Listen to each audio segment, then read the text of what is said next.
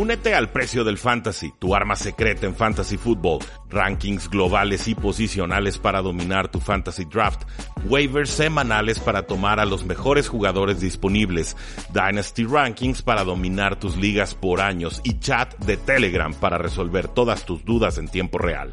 Visita stam.store diagonal precio NFL o da clic al link en este episodio para suscribirte.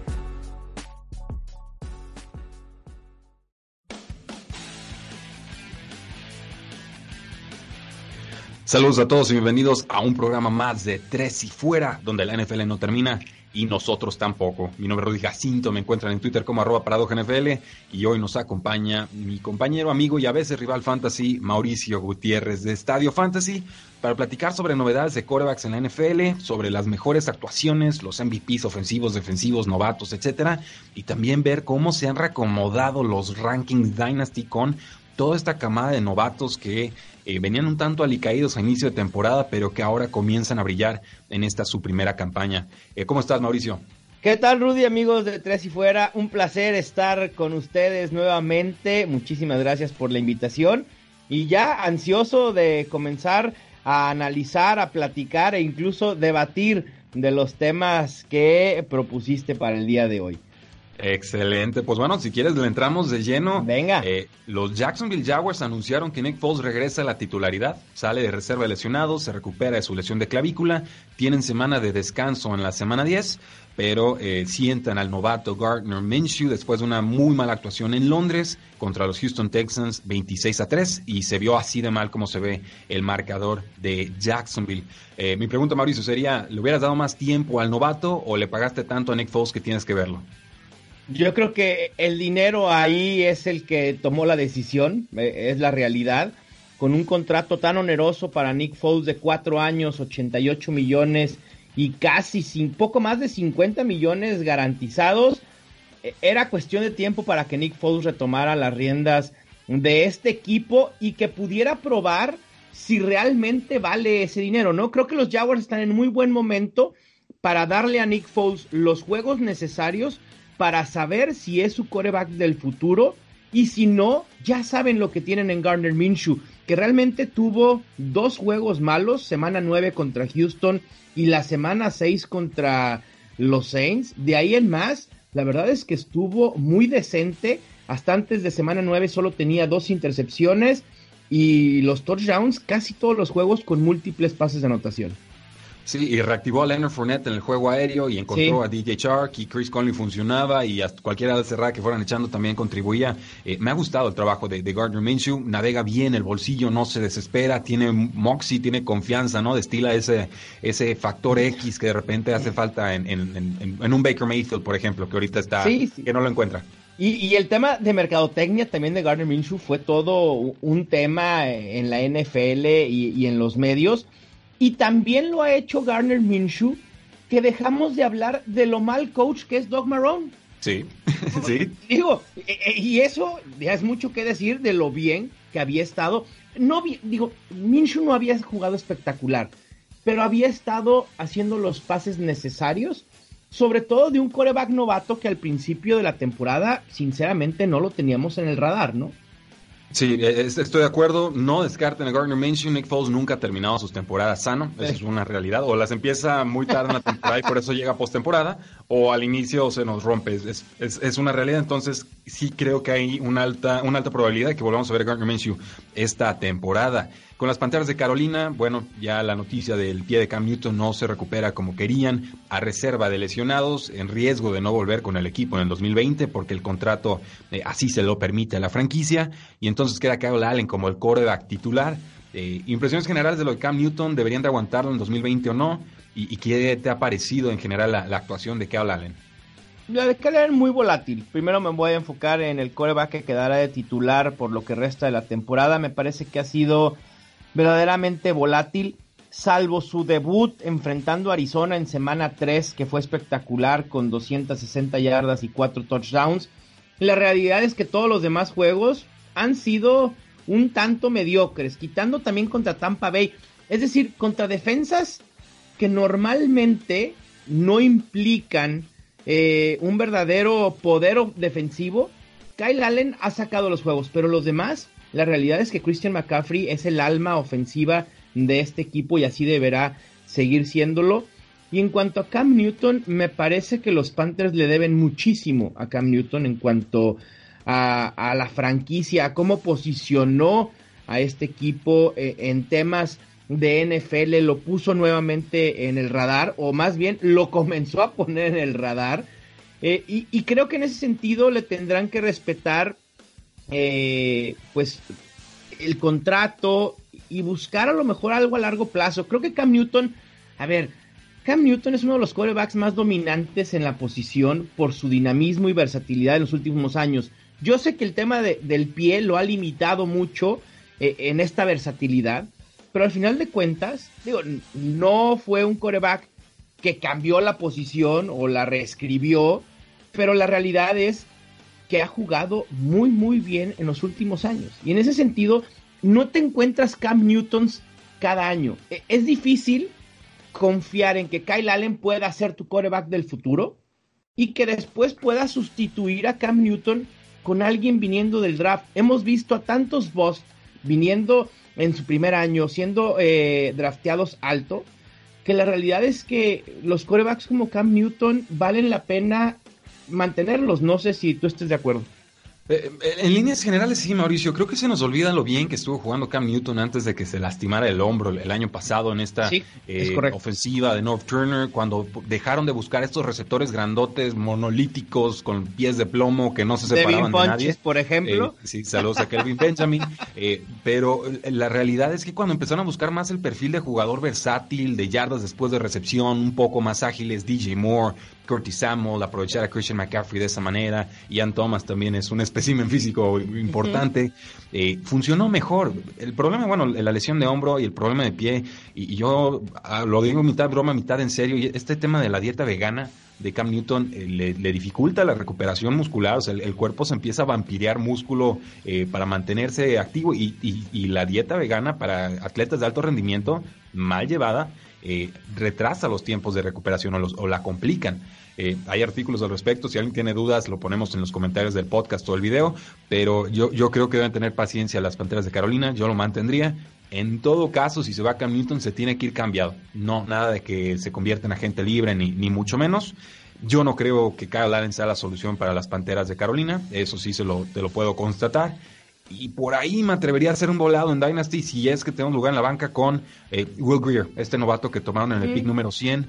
Eh, más o menos de, más del estilo de Kyle Allen, no se vive en pretemporada. Creo que es del tipo de cora que necesita desarrollar mucha química con sus receptores, mucho entendimiento, porque es un, un que se basa mucho en el timing.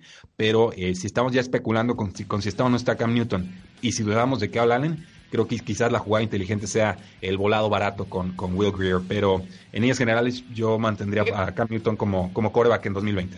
Si tú fueras el gerente general de los Panthers, ¿qué pedirías a cambio de Cam Newton? primera ronda y propina. Tienen que ser primera ronda y propina. mínimo. Estás, hablando de, de, que Tampa Bay necesita coreback. Tennessee necesita coreback, los Miami Dolphins necesitan coreback, los Osos de Chicago necesitan coreback. Eh, o sea, hay, hay, un, hay un mercado, va a haber... No, no, amplísimo, Rudy. Y, ese es el punto. O sea, los corebacks no se dan por racimos en la NFL. ahí tenemos, ahí tenemos los Browns que creyeron haber tenido al próximo Tom Brady y hoy vemos cómo están sufriendo con Baker Mayfield, que no es culpa total de Baker Mayfield, sino de la franquicia en general, ¿no? Del equipo nuevamente siendo los Browns. Eh, eh, pero es un, es un tema que no es fácil conseguir un coreback. Claro, no, no son tan prescindibles como para decir, ok, ya, ya me cansé de ti y voy con el otro eh, tan a la ligera. Pero bueno, parece que estamos de acuerdo en que los dos veteranos merecen otra oportunidad, tanto Nick Foles como, como Cam Newton, y nada más paciencia con esos novatos. Eh, tu MVP ofensivo en lo que llevamos de, temporada, Mauricio, puede ser para efectos de fantasy fútbol, mariscal de campo. ¿Quién es el que más te ha llenado la pupila? Mira, para términos NFL, dejando de lado el fantasy, sin duda Russell Wilson, el coreback de los Seahawks, me parece que es el candidato fijo y el número uno a ser nombrado MVP al final de la temporada lo que ha hecho ha sido impresionante, 22 touchdowns, una sola intercepción. Lleva ritmo para llegar a los 44, 45 touchdowns, acercándose a los 50 de Pat Mahomes el año pasado, ¿no? Y si decíamos que Pat Mahomes el año pasado había tenido una temporada histórica, pues la de Russell Wilson mm, quedará ahí y cercana, me parece. Y en cuanto a fantasy fútbol, Christian McCaffrey. Muy bien. No, hay más. No, el, el, dominio, el, dominio, de Christian McCaffrey en fantasy fútbol ha sido impactante, impresionante y lo que más me llama la atención, sostenible. Porque ese volumen que ha tenido Christian McCaffrey durante los dos últimos años, no cualquier corredor lo soporta. Bueno, sí salió muy reforzado en esta pretemporada, he visto los musculotes que, se venía cargando. Era, era parte de lo que a mí me preocupaba con Christian McCaffrey este año, Rudy. Que yo no sabía, realmente pensé que tanta musculatura en la parte superior del cuerpo le iba a afectar las rodillas eventualmente. No ha pasado y espero que no suceda, porque Christian McCaffrey puede tener una de las mejores temporadas de la historia en fantasy football de continuar con este ritmo. Sí, parece la reencarnación de Daniel Tomlinson. Y, creo que Reggie Bonafon, el suplente, no le dan muchas oportunidades ahorita, pero si se llega a lastimar Christian McCaffrey, eh, se convierte de inmediato, yo creo, en corredor, por lo menos número dos de altísimo calibre. Ahí sí lo ven, y lo he visto casi gratis en todas las ligas Redraft y Dynasty. En Dynasty guárdenlo, en Redraft, eh, si tienen banca, anímense. Sí, puede ser uno de los mejores eh, suplentes o handcuffs en fantasy fútbol, quizá también junto con el novato Alex Mattison de Minnesota. novato, perdón, MVP defensivo, Mauricio, alguien que te haya gustado mucho. Aaron Donald probablemente puede ser el mejor jugador en toda la NFL. ¿eh? Sí, es, así de sencillo. También el dominio que tiene de la posición es impactante. Eh, a mí me gusta Nick Bosa y lo van a poner para novato defensivo. La verdad es que está jugando para MVP defensivo del año. El, hermano Joey Bosa también. ¿no? Qué genética esta familia. La verdad es que. Phil Barrett también de Tampa Bay. Ah, la temporada que está teniendo, ¿eh? La contratación del año en esta agencia libre, yo no entendía cómo lo habían dejado ir tan, tan fácil. Los, los Denver Broncos se tardó en firmar, llega Tampa Bay y, olvídate, no, ya tenía nueve capturas hace una semana, ¿no? Eh, números brutales. Coach del año, Mauricio. Para mí el coach del año es eh, Sean Payton. Sean Payton. Es la realidad, sí. Sean Payton de los Saints.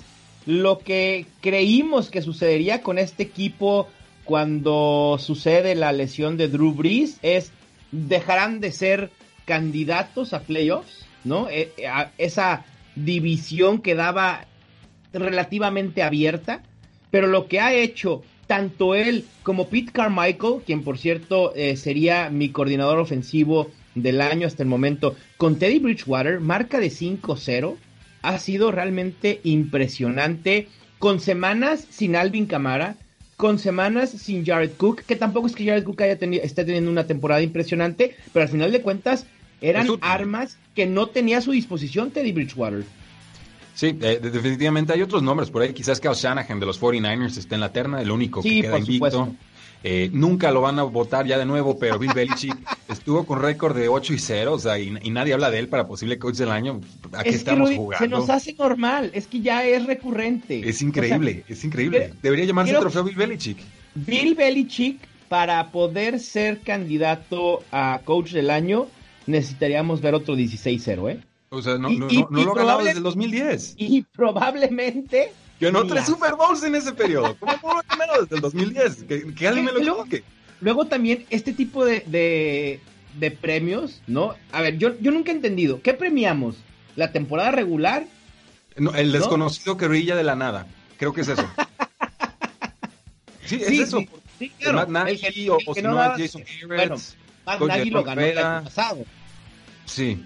y, hoy, y hoy queremos crucificar a Matt Nagy.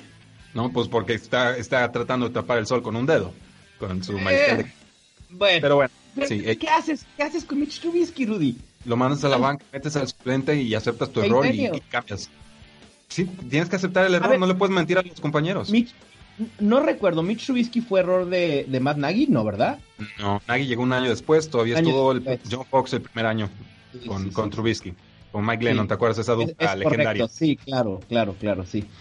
Eh, eh, pero, pero la realidad es que sí, mira, el, el coach del año sí está ah, muy abierto, ¿no? Creo que hay, hay varios candidatos, como bien mencionas, Kyle Shanahan, el propio Belichick. Eh, incluso Harbaugh de los Ravens pudiera, pudiera ser otro candidato. Eh, yo agregaría uno más, Matt LeFleur. Ya sé que le pegaron espantoso en Los Ángeles, pero eh, llegar de la nada y reactivar a Aaron Rodgers y que la defensiva más o menos esté forzando entregas de balón, está en la cima de la NFC tan competida. No es, favorito, no es top 3, pero lo veo top 5. ¿Crees que sea mérito de LeFleur y no propiamente de que le quitaron este entorno tóxico a Rodgers con, con su anterior coach? creo que con las herramientas que tenemos es muy difícil diferenciarlo. me queda claro, sí, sí, y que va de, cajón.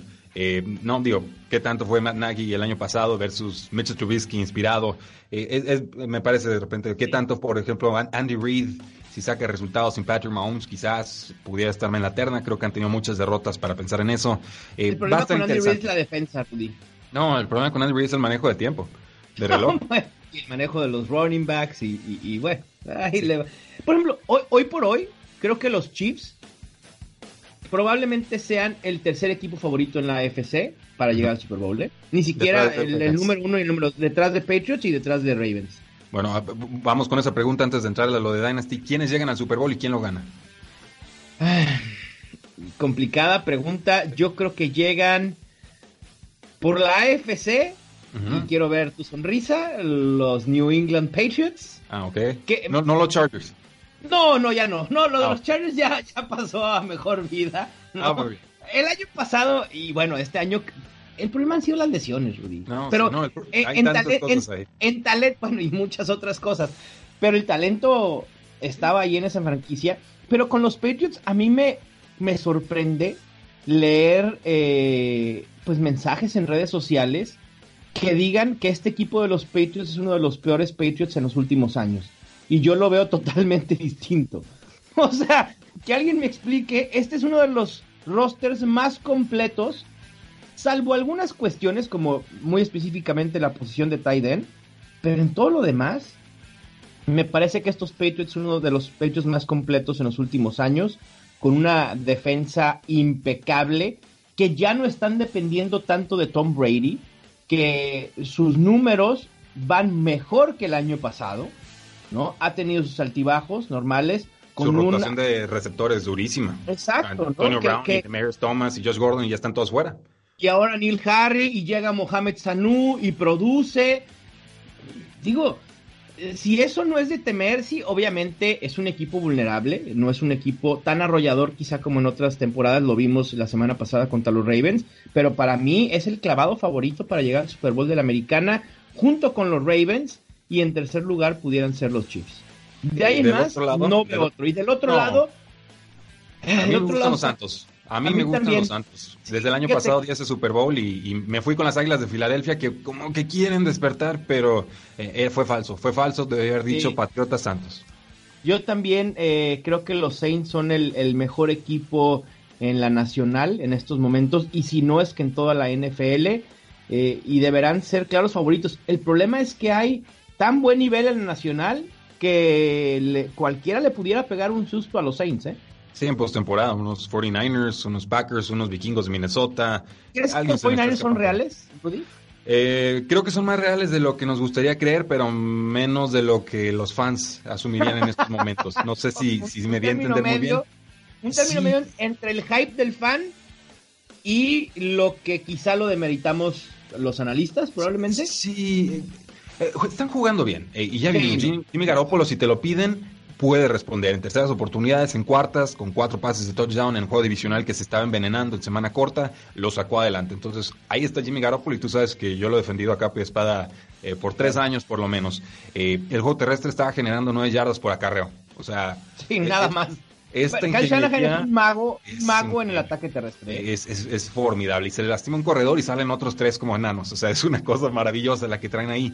El juego aéreo es el que de repente preocupa porque, además de Manu Sanders, que le cayó muy bien a este equipo y tiene ya bien asimilado eh, cómo funciona una ofensiva de Shanahan, eh, nadie más ha dado el estirón. está George Kittle, sí, pero no en el volumen de trabajo quizás del año pasado. Eh, Divo Samos, sí, de, de, más a menos, diría yo. Eh, Dante Pérez, él como que quiere dar ahí el estirón, todavía no le dan esa, esa confianza. Entonces, siento que en un tiroteo donde quizás no puedan establecer el juego terrestre a placer, eh, podrían eh, quedar evidenciados o quizás no poder aguantar ese ritmo anotador aéreo. La defensa que tienen ahora es, el pass rush, cinco primeras rondas en esa línea defensiva es, brutal y la secundaria está respondiendo. Entonces, para mí es eh, Patriota Santos, pero detrás de ellos Ravens y detrás del otro lado los 49ers.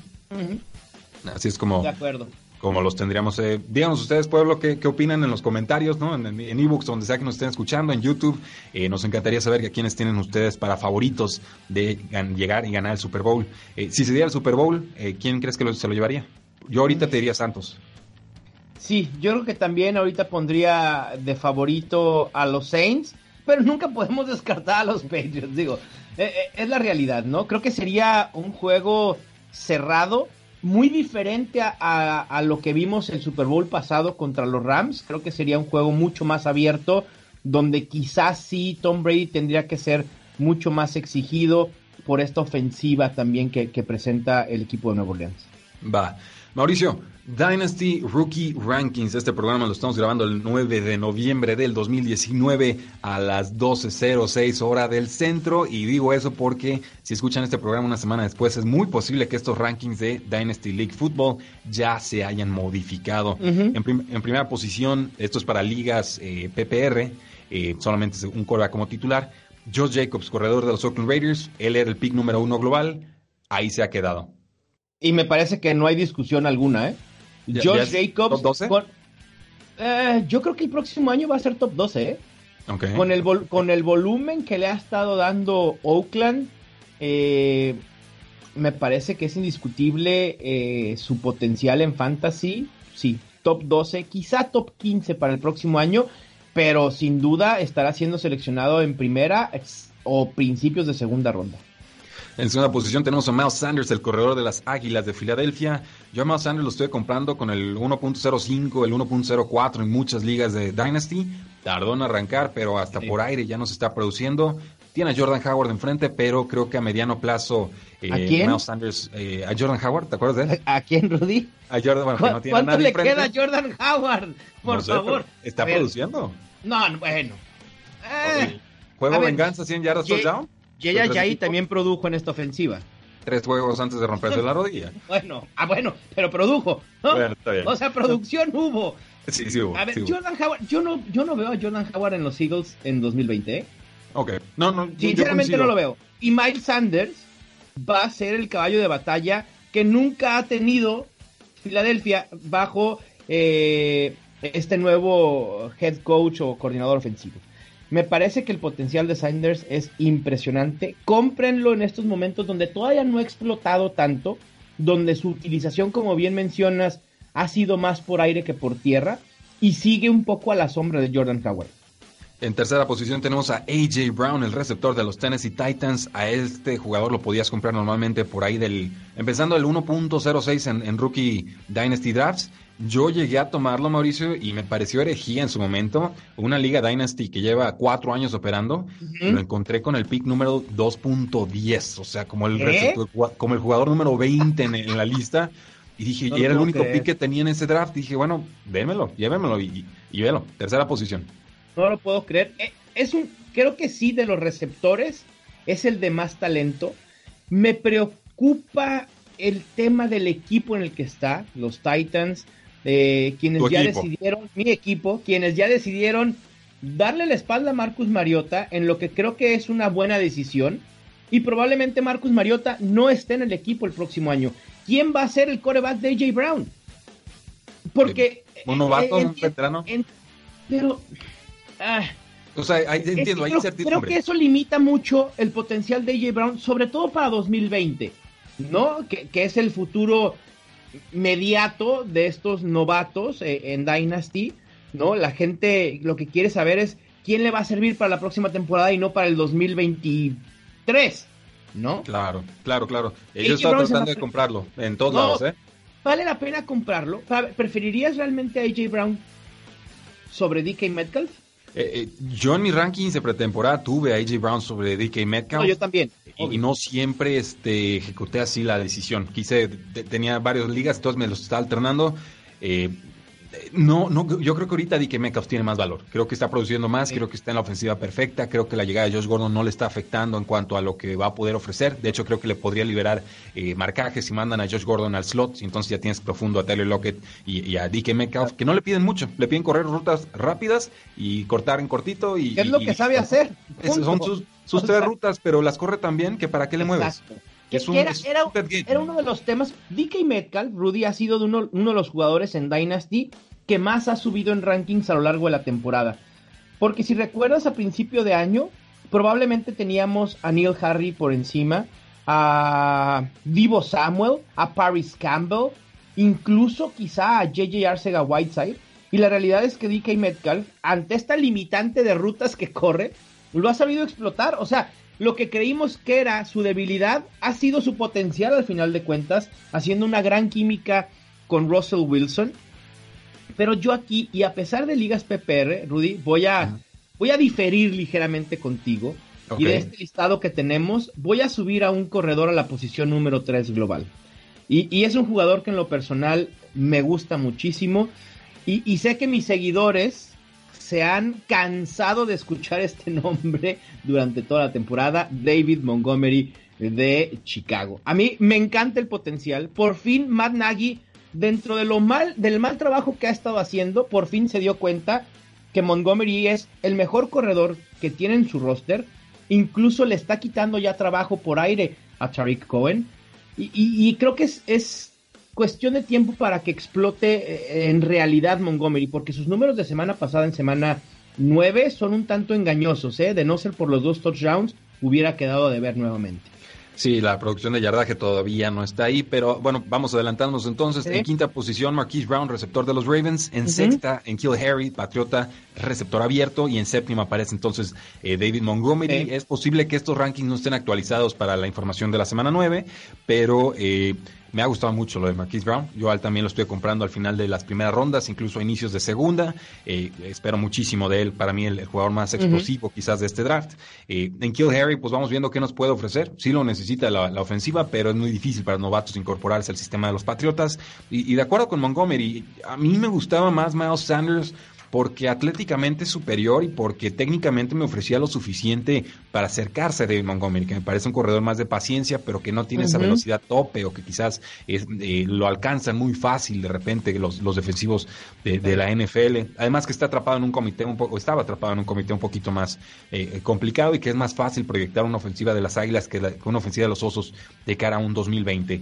Tú los tendrías en este orden, Marquise Brown, y Kill Harry eh, y bueno, David Montgomery ya nos dijiste que va arriba. Sí. Pero, ¿qué me dices de los otros dos?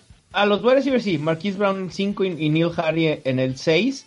De hecho, Neil Harry en, en draft en, en, agosto era uno de los 5 o 6 jugadores en ser seleccionados en primer momento por el potencial de estar en una ofensiva de los Patriots. Se atravesó una lesión eh, que, que lo tuvo en la banca un rato, pero creo que también este tiempo seguramente le sirvió para aprender bien el sistema ofensivo de, Bill Belichick, que no es lo mismo en papel que en la práctica, obviamente, pero por lo menos la teoría la deberá de tener al 100% y ahora esperar que esto se traduzca en buena producción. Vimos cómo Mohamed Sanu con poco tiempo pudo ser productivo. Vimos cómo Antonio Brown, que bueno, el talento de Antonio Brown sí es superior a cualquiera, con tres días pudo producir. ¿Por qué no Neil Harry, que era uno de los wide receivers más talentosos de esta camada y que incluso los Patriots lo toman en primera ronda?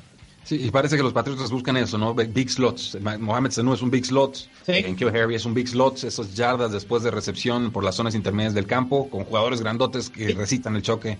Y yo creo, Rudy, que, que, lo están buscando por la falta de tight end, ¿eh? Sí, e, e, es el reemplazo de Tyrant. E, exactamente, exacto. Porque Julian Edelman no es el reemplazo de un Tyrant, nunca lo ha sido, ¿no? Es, es un tipo diferente de slot, ¿no? A, Mohamed Sanu y a Neil Harry. En octava posición, uno de los nombres que más ha escalado en los rankings de Dynasty, Terry McLaurin, el receptor de los Redskins. A él lo podías encontrar a mediados de la tercera ronda, por ahí entre la posición 24 y 36 de, de Dynasty estándar.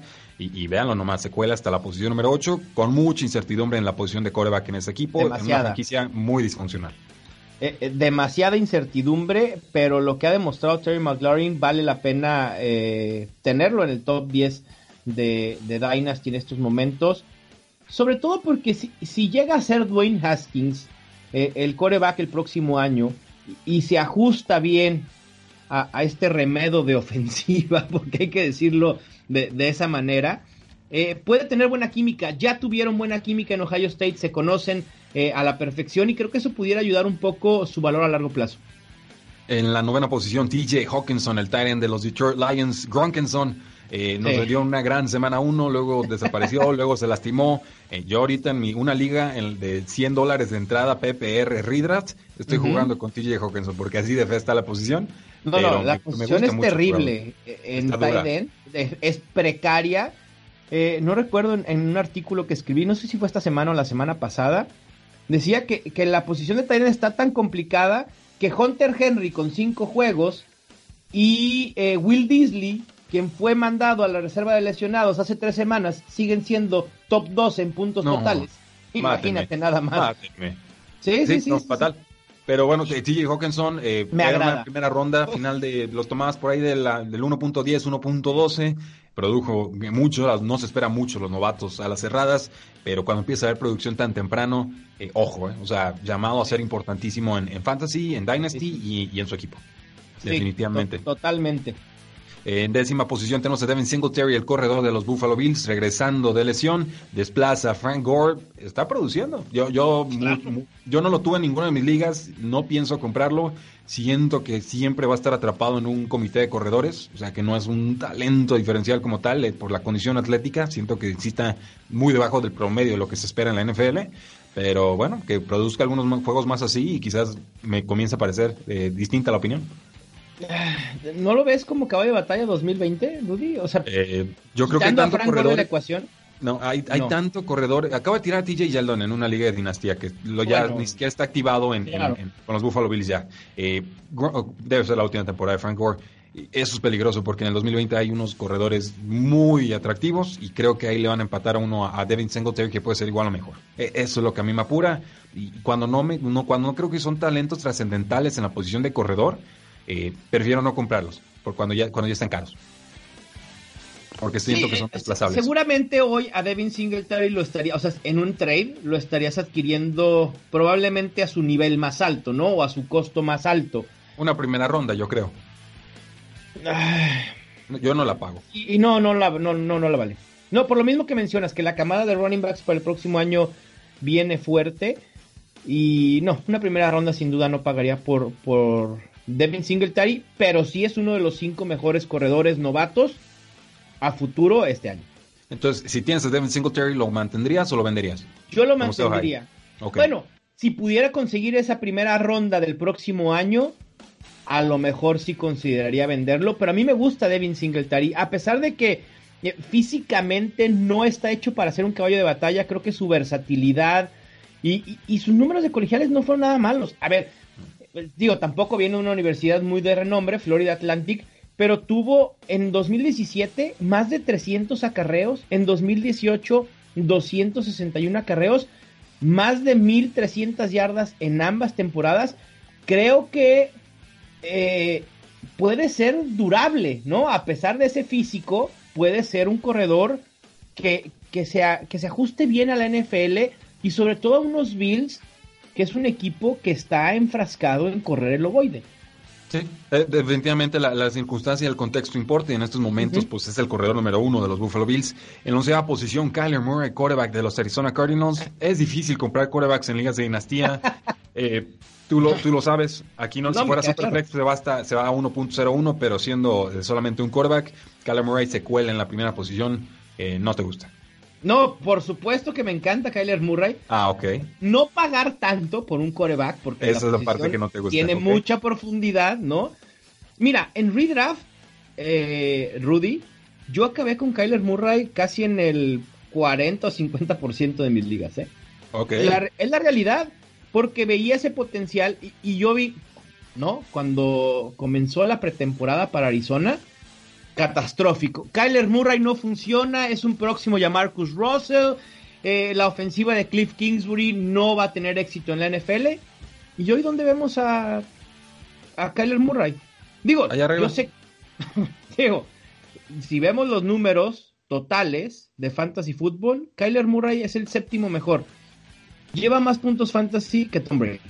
Digo, con eso digo todo. Y creo que todavía no ha explotado como debería su potencial por, por tierra y que eso es un, plus impresionante que le va a dar a futuro en Fantasy Football. Eh, me, gusta, han movido bien las cadenas, están mejorando en zona roja, ya compitieron bien contra los San Francisco 49ers. Eh, este año nos sirve de confirmación de que Kyler Murray sí puede producir en la NFL, que era la duda por su tamaño y su, su complexión. Eh, en Liga Superflex, Mauricio, ¿cuánto vale un Kyler Murray? ¿Por cuánto lo venderías? ¿Lo de, mantendrías? Si no necesitas usarlo de titular indiscutible, ¿cuál es la posición inteligente con Kyler Murray? Aquí ya te estoy pidiendo un consejo fantasy sin que te des cuenta. Sí. Muy sutilmente, ¿no? Sí, sí. Es, para el público, no es para mí. Si tienes a Kyler Murray, yo, eh, para mí es eh, quedártelo. Eh, es la mejor opción porque creo que puede ser un top 8 nuevamente en 2020. el cuerpo de receptores de Arizona tiene muchísimo talento. Christian Kirk, Larry Fitzgerald probablemente eh, el siguiente será su, su, fin o, quizá este año decida retirarse, pero ahí viene Andy Isabella, que Sean Johnson.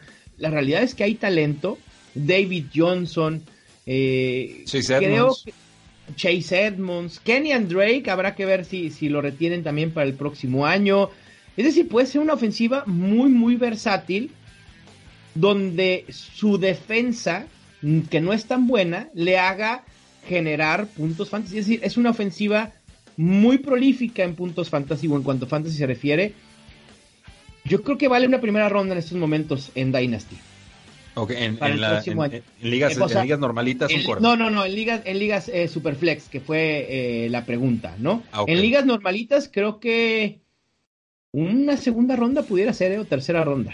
No, tercera ronda se me hace muy poco. Segunda ronda me parece lo ideal y te digo, por, ese apelativo que tiene del, juego terrestre que todavía no ha explotado, eh, Kyler Murray puede ser un top 5 el próximo año. E, esa es la realidad. O sea, sí, sí puede serlo. ¿cuánto pagas por un top 5? Es decir, eh, es complicado, ¿no? Porque Lamar Jackson probablemente también el año que viene se ha drafteado muy alto, quizá a su máximo potencial, ¿no? Y vendrá una regresión.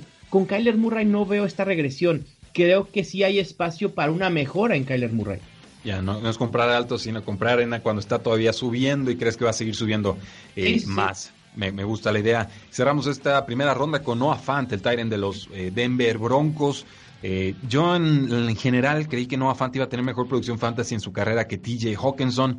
Ahorita ya no estoy tan seguro, pero ciertamente desde que se fue Manon Sanders, eh, Noah Fant es el que ha levantado la mano. No fue de Sean Hamilton, fue Noah Fant y, me está gustando. Atléticamente es un monstruo. Ya vieron cómo dominó a la defensiva de los Tennessee Titans. ¿Vale esa primera ronda, Mauricio? Ah, no estoy tan seguro, ¿eh? Por, por el tema de la, incertidumbre de la posición de coreback. pero no va a empeorar la posición. A ver, perdón, pero sí, John Elway, digo, podemos esperar cualquier cosa, ¿eh? ¿John, Elway va a tener trabajo en 2020? Bueno, no lo sé. Pues digo, que no. Bueno, bueno, esperamos mucho tiempo para que los Browns hicieran eh, eh, cambios, para que los Bengals se alejaran también de aquel coach que tuvieron durante tantos años, que bueno, ya no sabemos si fue una decisión correcta o no, pero al final de cuentas, los Broncos creo que sí están muy... Se la han comprado totalmente a John Elway. Y, creo que le, les ha vendido espejitos. Sí, y ya van varias temporadas. Y es increíble como un coreback con tanto talento como lo fue John Elway no tenga esa visión o ese, esa mira para seleccionar corebacks, ¿no? Eh, eh, cuando se dio lo de Joe Flaco dije, bueno, ok, a lo mejor un coreback de transición. Pero ni eso fue yo flaco. Sí, triste, triste la verdad, pero pues bueno, lo compraron completito. Sí, e, exacto. Y, hablando de Noah Fant, eso obviamente afecta su potencial, ¿no? Eh, atléticamente es un monstruo y solo 21 años de edad, es de los novatos más jóvenes junto con Neil Harry también la posición de Tyden tan precaria quizá haga que a falta de opciones se deba pagar un poco caro por Noah Fant. Pero yo siempre, en, Dynasty siempre pienso, a ver, hoy por hoy quieres comprar a Noah Fant, piensa en qué lugar o en qué ronda lo adquirirías en un redraft del próximo año. ¿Para ti Noah Fant en 2020 es top 12? Eh, todavía no. No. Entonces creo que no vale una primera ronda en Dynasty. Esa es la realidad. Porque te, esperarías, porque es prescindible la posición. bueno, la posición de Tyden nunca ha sido es precaria. Es precaria. muy, muy precaria, ¿no? Pero. No, es que no, no, compro no fan para, para una producción 2020. O sea, 2021 a lo mejor sí lo veo, pero, pero no fan. No. No, me parece muy alto. Creo que hay nombres que vamos a que vas a mencionar eh, en lo subsecuente que me parece que son mejor opción de, de volumen y de producción inmediata para el próximo año. Bueno, pues si te parece, hacemos una especie de rapid fire. Te digo en qué posición está el jugador. Eh, leemos el nombre, digo dónde estaba más o menos en los rankings hace algunos meses. Y tú me dices, ¿lo compro? Creo que va a seguir subiendo de valor. O, o lo vendo, creo que de aquí se viene para abajo el muchacho. ¿Te parece? Venga. Dale pues. Posición número 13, Divo Samuel, receptor de los San Francisco 49ers. Más o menos aquí estaba siendo tomado en sus ligas hace algunos meses. ¿Lo compras o lo vendes? Lo compro. Me gusta el potencial de Divo Samuel. Se puede colocar como la primera opción eventualmente en San Francisco. Posición número 14, Daryl Henderson, el corredor de Los Ángeles Rams. A él lo estabas comprando a mediados, a veces en primera ronda. Finalmente no se termina de traducir ese potencial.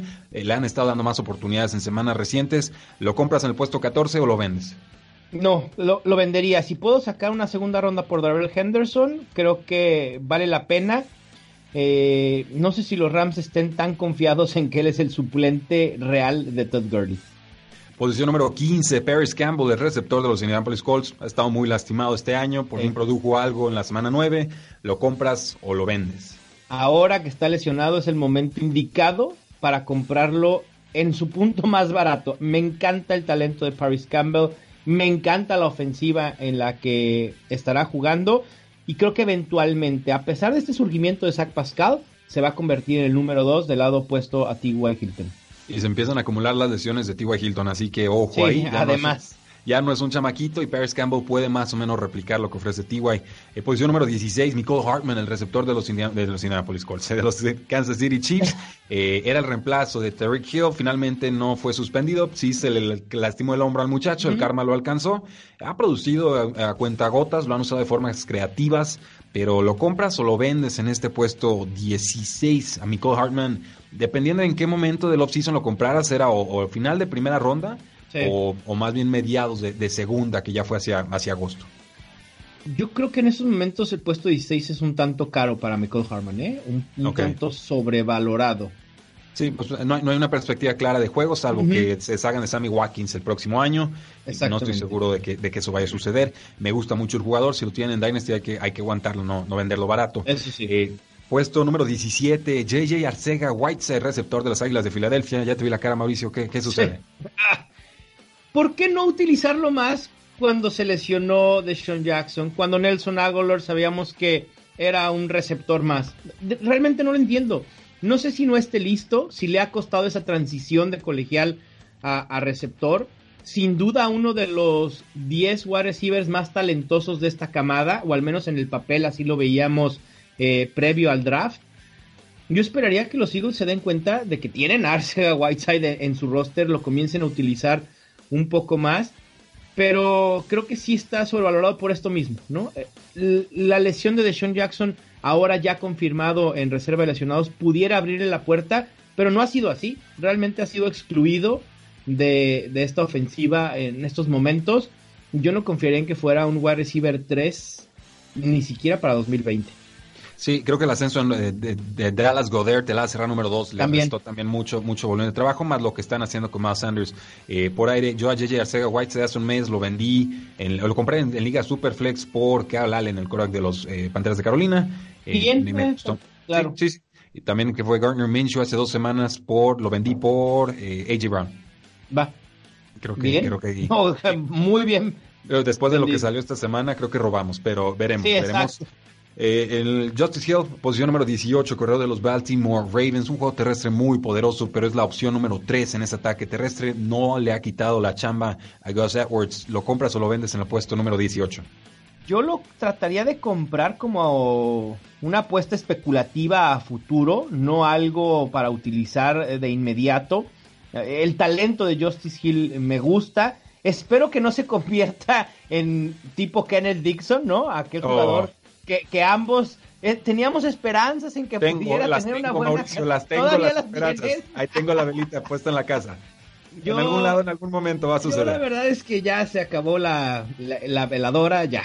Eh, pero Justice Hill, muy talentoso, pero no ha podido dar ese estirón. ¿no? Ha sido utilizado muy, muy poco. Tampoco es una muestra que nos permita saber si los Ravens realmente confían en él a futuro o no. Pero sí creo que Gus Edwards eventualmente no va a estar en este equipo. Sobre todo en 2020. Creo que eh, puede ser que Mark Ingram y Justice Hill sean esta dupla eh, en los próximos años. Quizás comprarlo por una tercera ronda, a ver si se anima el, el, jugador. que No creo que lo vendan tan fácil, pero hay que intentar. Una tercera ronda también no te pega mucho, ¿no? Y, tienes a alguien eh, con talento en una ofensiva que corre mucho, con mucho poder, así que exactamente, sí. Vale posición número 19, Alexander Mattison, corredor de los vikingos de Minnesota. Hazme la buena, Mauricio, hazme la buena. Dalvin Cook nunca ha terminado sano. El tal sí, esa es la realidad. Pero, ¿tú pagarías una segunda ronda del próximo año por tener al mejor handcuff de la NFL? Eh, si tengo a Dalvin Cook, sin ah, no, no, no. Si, no lo tengo, si no lo tengo, no, no, me, no me aborazaría. Trataría de meterlo colado en algún trade que involucre a dos o tres jugadores de cada lado, así como, ah, sí, dame a Alexander Mattison de propina. Así como, para que no se den cuenta que en realidad que estoy buscando es a Alexander Mattison porque ya vi lo que puede producir y ya vi cuánto quieren correr los vikingos de Minnesota y, ha podido producir como flex de bajo calibre con todo y el volumen de, Cook. Me gustó lo de Mattison eh, hace algunas semanas, pero luego ya no entendí lo que trató de hacer Minnesota en semana 8, ¿eh? Ah, ¿No te gusta Amir Abdullah para robar touchdowns? No, bueno, o sea, Amir Abdullah, Rudy, quitando touchdowns. Ah, el colmo, el colmo. Por aire, digo, a ver, si tienes a Alex Mattison y sabes lo que te puede dar Alex Mattison, sácale provecho a Alex Mattison. CJ Ham, cuatro targets, dos recepciones, 37 yardas. Como por qué hay la necesidad de utilizar a cuatro running backs. Sí, no, de acuerdo. Eh, lo de Amir Abdullah sí es, es, es, necesidad. CJ Ham sí ha tenido algún ruido en un run run ahí con los, con los medios de Minnesota, pero obviamente invirtieron más en Alexander Mattison y por eso le dan eh, prioridad. Entonces. Que también este. Perdón, que este ataque en las últimas cuatro semanas ha sido mucho más parejo de lo que quizás se puede eh, pensar, ¿no? En el papel. La distribución de toques está casi 70-30 entre Dalvin Cook y Mattison. Sí. Eh, posición número 20, Deontay Johnson, receptor de los Pittsburgh Steelers. De los poquitos que parece tener química con Mason Rudolph, ¿lo compras o lo vendes al final de la segunda ronda? Lo, vendo. Eh, prefiero a otros nombres que estarás mencionando eh, en unos momentos. posición número 21, Tony Pollard, corredor de los Vaqueros de Dallas. no le da mucho mm. toque de balón. Brilló en algún juego contra Delfines, lo vendes. Sí, lo vendería. Intentaría venderlo a quien tiene así que Elliot. Eh, sería una muy sabia decisión. Eh, puesto 22, Andy Isabella, receptor de los Arizona Cardinals, ¿lo compras o lo vendes? Lo compro. Me encanta el talento de Andy Isabella. Yo esperaba una mucha mayor producción de este novato en su primera temporada. No ha sido así, pero creo que en futuro puede ser una muy buena opción para Kyler Murray, sobre todo cuando Larry Fitzgerald deje ese rol en el slot. No, pues ya, ya lo está dejando, ¿eh? nada más que lo está dejando en el campo, el, pobre. Tiene tres semanas muy pobre. De hecho, hoy, no, ayer en esta ronda de, de waivers, en una liga redraft, solté a Larry Fitzgerald y tomé a Ronald Jones. Estoy a punto de hacer, bueno, en la línea en la que tengo a Larry Fitzgerald, la de los 100 dólares, tengo a Ronald Jones desde inicio de campaña, entonces no, hay, mucho que hacer ahí. Eh, pero sí, compré carísimo a Ronald Jones, eh, déjame te, digo. Pero necesitaba un, un, running back, tengo a Devonta Freeman, Miles Sanders, Damian Williams, lo vale. Eh, sí, que, y lo vale porque además me di cuenta que era el segundo eh, equipo con más presupuesto en waivers eh, para lo que restaba del año. Entonces dije, es momento de gastar, ¿no? Y creo que Ronald Jones deberá hacerse por fin de la titularidad del ataque terrestre de los Buccaneers. Técnicamente ha mejorado Ronald Jones, lleva dos semanas de buena producción saliendo de la semana de bye. Creo que el equipo se está decantando por él y no todos nos hemos enterado. Ahí, les dejo el apunte.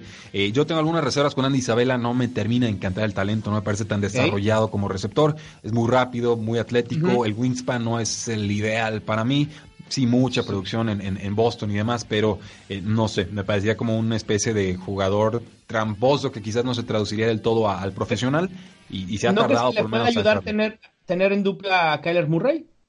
Eh, debería. no, lo ves como un, como un factor positivo? bueno, es que está Christian Kirk. ¿No? Él es la prioridad y él, y, él tendría que, brillar. Eh, seguimos esperando el próximo año ver a Hakeem Butler, que yo tenía mejor opinión de él que de, que, de, Isabela, pero para cuando un novato, cuando un novato se lastima y pierde todo su primer año, eh, contadísimas las ocasiones en las que el jugador produce y tiene una carrera eh, de buen nivel. Entonces, quizás le esté dando todavía demasiado peso a Hakeem Butler, pero veremos. Preston Williams, posición número 23, este jugador ni siquiera está siendo tomado en ligas de, dinastía. el resto de los delfines de Miami ha, brillado, ¿eh? yo lo compro. Una de las mayores sorpresas de, novatos, por ahí estuvo promediando en PPR doble dígito en la mayoría de semanas en las que estuvo activo. Se lesiona y estará fuera por lo que resta de la temporada. Quizá si sus ligas no tienen puestos de reserva de lesionados, sea un buen momento para adquirir a Preston Williams. Sé que es confiado, digo, confiado, es complicado confiar en la ofensiva de Miami con las incertidumbres que, tienen y esta etapa de reconstrucción, pero Preston Williams ha sido de lo poco rescatable. Eh, posición número 24, la cerrada de los vikingos de Minnesota, Irv Smith Jr.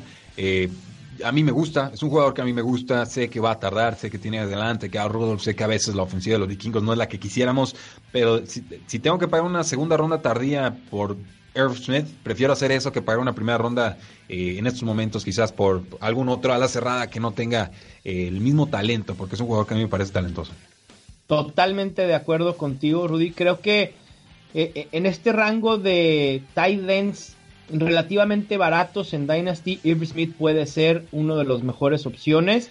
Yo esperaría que Kyle Rudolph, a pesar de que tiene contrato para el próximo año, deje la, franquicia de los Vikings y ya lo han estado utilizando en mucha mayor medida. ¿eh? Está jugando más snaps que Kyle Rudolph en las últimas dos o tres semanas y eso puede ser eh, un prefacio de lo que puede suceder el próximo año.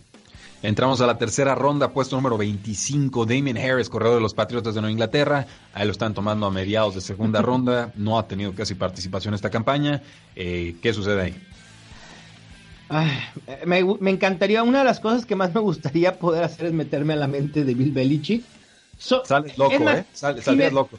Si me dieran, pero solo acceso a cómo produce sus sistemas de juego en cuestión de running backs, con eso me doy. Ok. Con, eso tengo, a esa mínima parte de su mente, no sabemos qué va a suceder. Un día es Rex Burger, el otro día es Sonny Michel, obviamente afecta mucho, sobre todo en, esta última semana, en semana 8 contra 9, perdón, contra los Ravens. Se dio mucho la utilización de los running backs, la dictó obviamente como se perfiló el juego, ¿no? Se vinieron de atrás desde muy temprano, eso dio pie a que James White estuviera en muchos más snaps, Sonny Michel casi relegado. Pero no sé, Sonny Michel apostaron por él una primera ronda el año pasado. Damian Harris ahí está, ha sido poco utilizado. ¿Qué va a suceder con Rex Burhead? ¿Dónde va a acabar James White en 2020? Creo que hay demasiadas opciones como para tener tan alto a Damian Harris. El talento ahí está. El problema es, un jugador adecuado, es un jugador adecuado, balanceado. ¿Adecuado para el sistema? ¿O adecuado? Ok. O sea, en general es Sí, es un jugador de perfil medio, o sea, un jugador confiable de, una buena universidad que demostró ser profesional, eh, que viene con la garantía del sello de calidad de, Nick Saban, y entonces los Patriots lo toman en tercera ronda y dicen, si le pasa algo a los otros, aquí tenemos un colchón y podemos confiar en él, pero me queda claro que no, no lo tienen como prioridad ofensiva. No, hoy no, pero no sabemos si el próximo año lo sea. Ah, estás diciendo, cómprenlo, guárdenlo y espérense a ver qué pasa. ¿Por, qué no, Rudy? Ah, ok, ok. Digo, el, como tú dices, El, talento ahí está, ¿no? El problema es que, a ver, ¿cuánto vas a pagar por Damian Harris? Si lo tienes, lo aguantaría, ¿no? Porque creo que venderlo sería abaratarlo. es una tercera ronda para comprarlo. Exactamente. por, el simple hecho de ser patriota. Y una tercera ronda en, un, en una liga Dynasty, en, en segundo, tercer año, etcétera, que no sea el primer año de tu liga Dynasty, una tercera ronda, ¿qué vas a conseguir en tercera ronda? O sea, Raquel Armstead, por ejemplo, o sea, gente de ese, de ese estilo, un running back que probablemente también vaya a estar hundido en el depth chart de, de su equipo.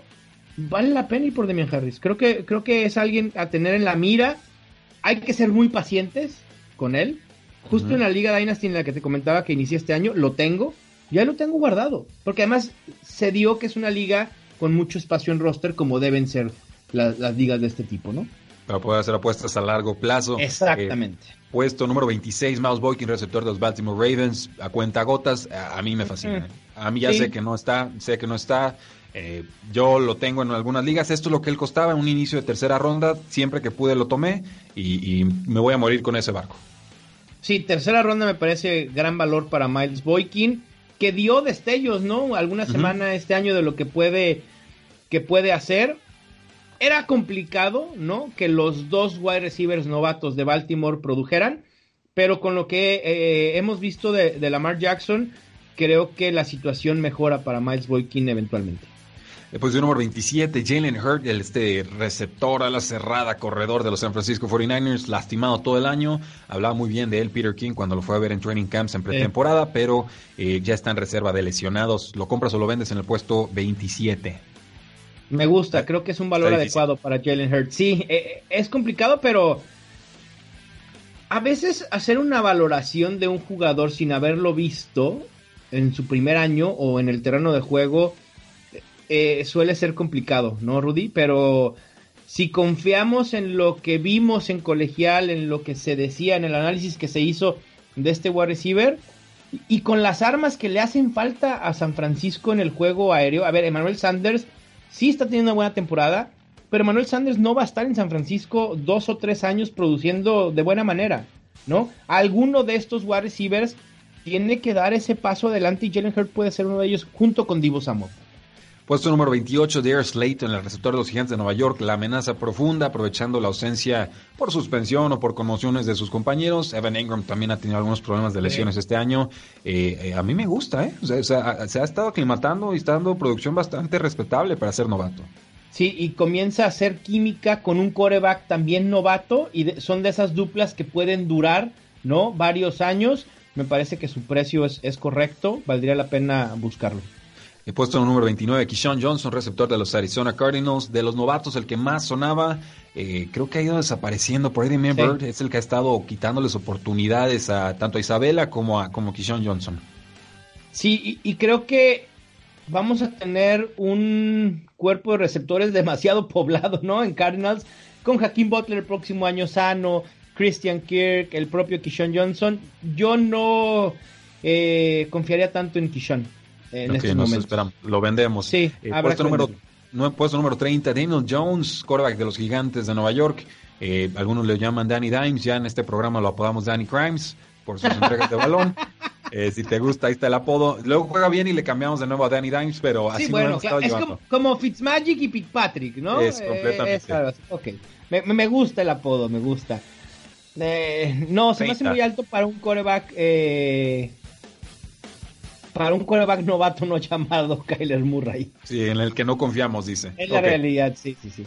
Puesto número 31, Darwin Thompson, corredor de los Kansas City Chiefs. Este sí se fue alto en segunda ronda con el hype, ¿no? Iba subiendo, subiendo, subiendo, subiendo. Hype impresionante. Y, y, y, nada, le meten a LeSean McCoy, le meten a Damian Williams y le meten a Darrell a Darrell Williams. Darrell Williams, que es el que más me gusta de los cuatro, y, sí. y no ha existido. Entonces, ¿lo, ¿lo, vendes? Pudiéramos esperar que los Chiefs en 2020 tengan un ataque terrestre por comité con Darrell Williams y con Darwin Thompson.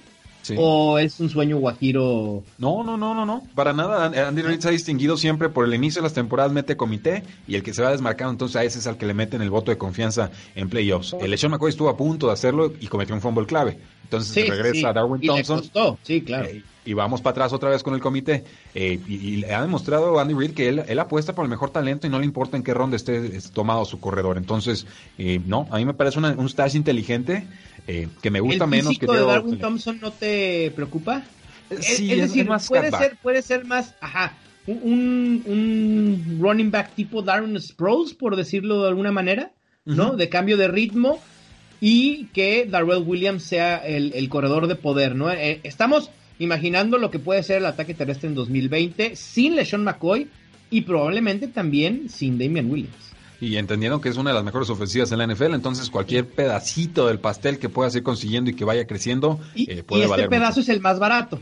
Estamos de acuerdo. Siempre, siempre, siempre, siempre hay que, hay que, ponerle, cuando hay decisiones complicadas, ¿no? O, situaciones muy rebuscadas, muy este, grises, a veces hacer la apuesta más barata es la opción más inteligente. Saludo a Matt Breda con los San Francisco 49ers en ese comité de corredores. Eh, puesto número 32, Jacoby Meyers, el receptor novato de los Patriotas de Nueva Inglaterra. Ahí está, ahí está, ahí está. Todos se mueven a su alrededor. Y ahí está. No, no, no, estoy diciendo que lo compro, pero ahí está. Por algo está por algo debe estar. No sé por qué, pero ahí está. Pero si, si, si realmente estuviera, o sea, como debiera estar, ¿no? Digo, entiendo que es su primer año. ¿Para qué hacerte de Mohamed Sanu? Digo, son, son wide receivers diferentes, pero no sé, a mí no me termina de convencer Jacoby Meyers. Eh, ok, lo, tú lo vendes. Puesto número 33, Dwayne Haskins, quarterback de los Washington Redskins. Nada. Mm, no creo que ni siquiera vaya a ser top 20 el próximo año. Oh, ok, entonces lo, vendes. Era, tercera ronda. No, está bien. Yo tampoco lo pondría top 20. Eh, es por novato, quizás un año de, aclimatación y todo, pero volvemos a lo mismo. Franquicia disfuncional y es muy difícil confiar en ellos. Lo, van, a mandar al matadero, Rudy. Bueno, ya lo mandaron al matadero. Está en el matadero. Sí, sí, que lo disfrute. Pobre. Eh, puesto número 34, Dawson Knox a la cerrada de los Buffalo Bills. Atisbos. Necesitan una ala cerrada en, la, ofensiva. Eh, lo jugué contra los Miami Dolphins, me decepcionó y ahí me, quedó muy mal sabor de boca. Eh, ¿Lo compras o lo vendes en el puesto 34? Otro de estos alas cerradas baratos. Volátil, pero me gusta, ¿eh? Creo que este precio es correcto para Dawson Knox. Puesto número 35, Gardner Minshew, quarterback de los Jacksonville Jaguars. Eh, vamos metiéndolo a una liga super flex, asumiendo entonces que sea Gardner Minshew por ahí, te cuesta una segunda ronda alta o, baja, ¿lo, comprarías o no? No interesa. Porque en primera, en, en en One QB Leagues, pues me queda claro que no. No, no, no, para nada. Eh, eh, tendría que ser super flex. No lo sé. tendrías que tener una banca muy, muy amplia para ponerlo como un stash, ¿no? De, especulación. Ahí por si algo sucede con Nick Foles, que es probable que pueda suceder nuevamente con este historial de lesiones. Y, obviamente en automático, si Garner Minshew vuelve a la titularidad en, Jacksonville, automáticamente tienes una opción sólida para tu QB2 o Superflex. Y que ya demostró que puede producir. Eh, vamos cerrando estos últimos cinco nombres, Mauricio, y con eso terminamos el programa. Jay Sternberg a la cerrada de los Packers. Comprar. Número 36. Comprar, comprar, comprar. Jimmy, Graham, no, Jimmy Graham, gracias a Dios, ya fue. Vámonos.